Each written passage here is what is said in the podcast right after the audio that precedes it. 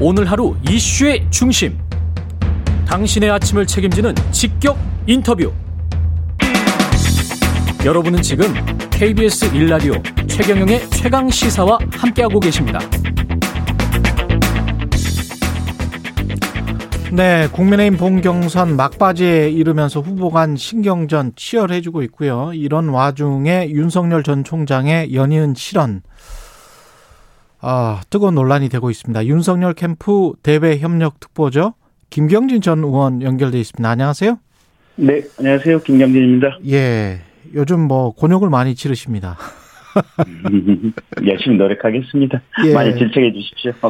이게 지금 저 팩트 정리부터 해보자면 그날 사과를 하고 난 당일 밤에 윤석열 후보가 토론회에서 말한 거를 그대로 인용하자면 11시 14분경에, 어, 근처, 집 근처 사무실에서 사진을 찍은 건가요? 글쎄, 이제 그런 소소한 문제에 대한 논란보다도요. 그러니까 이제 저희 윤석열 후보께서 어쨌든 말 실수를 했다. 음. 그러니까 이제 인재를 적재적소에 기용하고 권한 위임의 중요성에 대해서 얘기를 하려다가 잘못된 예시를 든게 이제 독재자이고 또 국민들에 대해서 결국은 살인을 저질렀던 전두환을 끌어들이는 말 실수를 후보가 했고 이제 그 후보 그 부분에 대해서 후보가 이제 국민들께 두 번 세번 거듭해서 사과를 했었고 이제 그와 과정 그 과정 속에서 이제 연계된 논란인데 어쨌든 그 부분에 관련해서도 이제 후보가 사과를 드렸습니다. 그래서 어, 이 KBS 라디오 방송을 빌어서도 후보의 참모로서 거듭 이렇게 사과드린다라는 말씀 드리도록 하겠습니다. 근데 이게 그 나온 그 공식 입장문이나 후보 본인의 이야기를 토대로 한다고 하더라도 가볍게 생각해서 실무자가 게재를 한 것이다라고 제가 상식적으로 믿기에는 좀 힘든 것이 11시 14분에 반려견을 데리고 이것도 윤석열 후보의 해명입니다. 반려견을 데리고 간 사람은 배우자고요. 그러면 배우자가 집 근처 사무실이 그 서초동 고급 주상 복합 아파트 건물 내에 있는 건지 아니면 밖에 있는 건지 잘 모르겠습니다만은 그 말을 그대로 듣는다고 하더라도 11시 14분에 소소한 일이면 이게 중대한 일이니까 가서 사진 촬영을 하지. 그 야밤중에 가서 사진 촬영을 합니까? 사과 같은 소품까지 준비를 해서 가족 같은 반려견을 데리고 가서 제가 그게 상식적으로 좀 이해, 그 김경진 의원이면 김경진 의원의 배우자가 11시 14분에 집 근처 사무실에 사과까지 준비하고 가서 사과는 누가 준비했는지는 모르겠습니다만은 그게 가볍게 생각을 한 건가요? 아니면 이게 중대한 촬영이니까 그렇게 촬영을 한 거 아닌가요? 그 뭐라고 질문을 하셔도요. 어쨌든 우리 후보께서 이게 말씀을 하면서 이 전두환을 끌어들여서 이 예시를 드린 말씀과 관련해서는 저희들이 국민들께 죄송하다라는 말씀 드리겠고요. 어쨌든 거듭 이렇게 후보 참모 입장에서 거듭거듭 사과드리겠습니다. 왜냐하면 이게 나중에 이제 해명이 거짓말로 만약에 된다면 그 홍준표 후보의 말대로 그거는 정치적으로 그런 문제가 있는 거기 때문에 제가 계속 질문을 드리는 거예요. 그 집인지 아니면 집 근처 사무실인지 아니면 집 근처 사무실이 주상복합 아파트 내에 있는 그 저도 그쪽을 한 10년 살아봐서 잘 알거든요. 그 주상복합 아파트 내에 뭐 2층인지 3층인지 있는 그쪽의 사무실인 건지 아니면 밖에 있는 사무실인 건지 그건 뭐 소소한 문제다라고 그렇게 말할 수 있는 건가요? 아니면 집에서 찍었다면 누가 얼마나 관여했는지도 이건 그리고 그걸 그걸 찍을 때 어떤 의도로 이걸 찍느냐고 실무자에게 물어보지도 않습니까? 그 거듭거듭해서 제가 다시 말씀드리는데요. 후보께서 예. 이 인재를 적재적소에 활용하기 위한 어떤 부분에 말씀을 하시다가 이 전두환을 끌어들이는 이런 말실수를 했고 이 큰 부분에 대해서는 후보가 이제 결국은 국민들 특히 호남에 계신 국민들께 어떤 마음을 아프게 한 부분들이 있어서 다시 한번 사과드리겠습니다. 근데 이제 그 다음에 큰, 큰, 자 사과 실수가 자 그 다음에 사과를 한 다음에 말이죠 의원님 어떤 것도 저들의 공격거리가 될 수 있다고 당원들에게 또 문자 메시지를 보냈단 말이죠. 어떤 것도 저들의 공격거리가 될 수 있다. 그 어떤 것에 만약에 이 개 사과 논란 그리고 그 앞에 전두환 옹호 발언 논란까지 다 포함이 되는 것이라면 후보자의 인식 자체가 이거는 단순한 정치 공세에 내가 당한 것이다. 이렇게 지금 속으로는 생각하고 있는 거 아닙니까? 후보가 그러니까 그 대학생 시절에 형사 모의 재판을 하면서 당시 군사 쿠데타를 했던 전두환에 대해서 무기징역을 선고했고 그래서 그것 때문에 아마 이게 국가기관에 의해서 여러 가지 핍박을 받고 도망 다녔던 그런 과거의 전력도 있고요. 또 후보께서 만약에 지금 헌법 개정 절차를 추진하게 된다면 5.18 광주 민주화 운동과 관련된 부분을 헌법 전문의 가장 핵심되는 정신으로 집어넣도록 하겠다. 이렇게 누차 말씀하신 부분이 있기 때문에 후보가 어쨌든 며칠 전에 이제 말실수를 했고 그 점에 대해서 거듭거듭 이렇게 사과를 드리고 있고 참모인 제 입장에서도 거듭해서 사과와 반성의 말씀을 드리고 있고요. 후보의 생각이나 인식 자체는 아주 명확하다. 이 점 말씀 올리도록 하겠습니다. 예, 여기까지 하겠습니다. 그리고 이제 다른 것들 지금 저 이 토론으로 맞붙고 있는데 가장 지금 뭐랄까요 치열하게 맞붙고 있는 대상이 홍준표 의원인데 광역 단체장 공천을 미끼로 중진 출신들을 대거 데려가는 게 새로운 정치인가 이렇게 비판을 했습니다. 김태우 의원이나 박진 의원, 심재철 전 국회 부의장이 영입이 됐잖아요. 공동 선대위원장으로. 네. 예, 이런 홍 의원 발언에 대해서는 어떻게 생각하세요?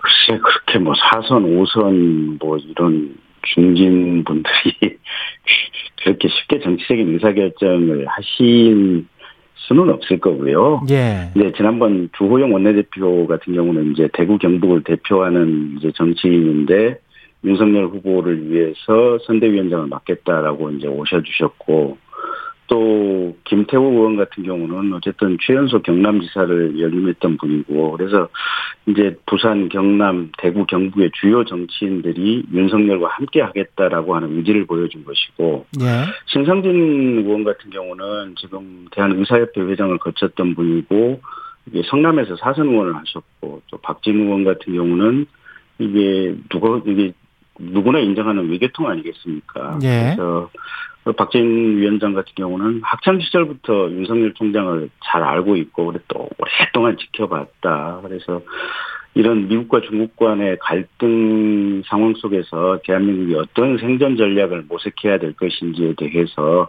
이렇게 서로 철학과 비전을 공유한다는 것을 확인했기 때문에 합류했다. 이제 이렇게 말씀하셨고요. 예. 유정복 전 인천시장 같은 경우는 이게 인천시장, 농림부 장관, 또 행안부 장관, 뭐 삼성 국회의원, 또 심재철 의원 같은 경우 국회 부의장도 하셨고 원내대표도 하셨고 그래서 당 내의 주요 중진들이 정권 교체를 위해서는 윤석열밖에 없다. 이렇게 아마 의견이 모아지고 있는 과정이 아닌가 이렇게 보고 있고요. 음. 그래서 이제 윤석열 후보가 수권 준비가 되어 가고 있는 그래서 그런 어떤 정치와 행정에서 경험이 충분한 분들이 모이고 있는 과정이다 이렇게 봐야 될 것 같고요. 네. 홍준표 후보께서 뭐라고 얘기하시든지 간에 저희는 크게 대꾸할 생각은 없습니다.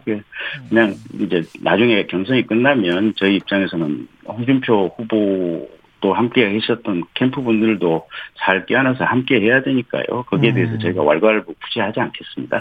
지금 뭐 판세 지금 말씀하시는 거 들어보니까 판세 자체는 어, 여전히 윤석열 후보가 리드하고 있다, 1위를 가고 있다, 이렇게 판단하시는가 보네요. 그, 이제, 국민하고 당원들이 결정을 해 주실 부분인데요. 예. 저희는 이제, 그, 뭐, 저, 최소한 저 김경지 특보 개인적인 분석으로서는 그렇게 이렇게 판세를 읽고 있습니다. 그 여론조사 방식을 두고 결국은 지금 약간 대립을 하고 있는 게 이재명 후보와 1대1로 사자조사를 결정할 경우에 이게 홍준표 후보랄지 유승민 후보는 어, 양자 대결식이 아니고 사지선다형으로 해야 된다.